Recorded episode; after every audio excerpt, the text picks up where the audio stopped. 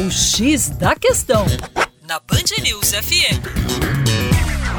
Olá, ouvintes da Band News FM BH. Meu nome é Vitor Augusto e sou professor de Geografia da equipe Terra Negra. Veja bem, eu critiquei o modelo de canalização de rios aqui do nosso país. Então, para isso, eu tenho que obrigatoriamente oferecer casos de sucesso em que a descanalização já é uma realidade. A cidade de Londres, na Inglaterra, é permeada por um importante rio chamado Rio Tamisa. O Tamisa já foi considerado como o rio mais poluído do planeta Terra.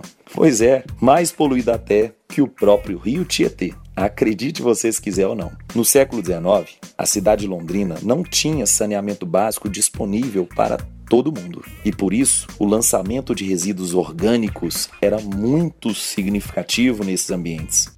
A decomposição de matéria orgânica e emissão de metano a partir do rio era muito significativa. Já imaginou os odores que esse rio exalava?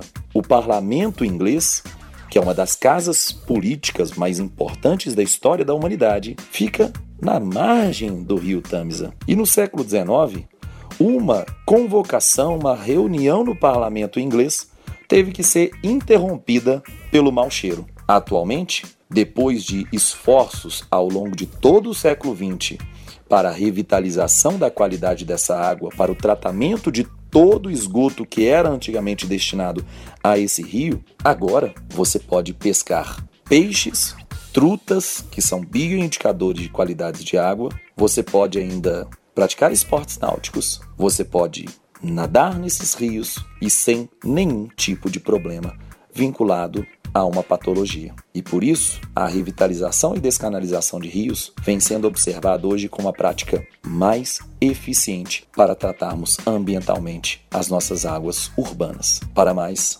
acesse educaçãoforadacaixa.com.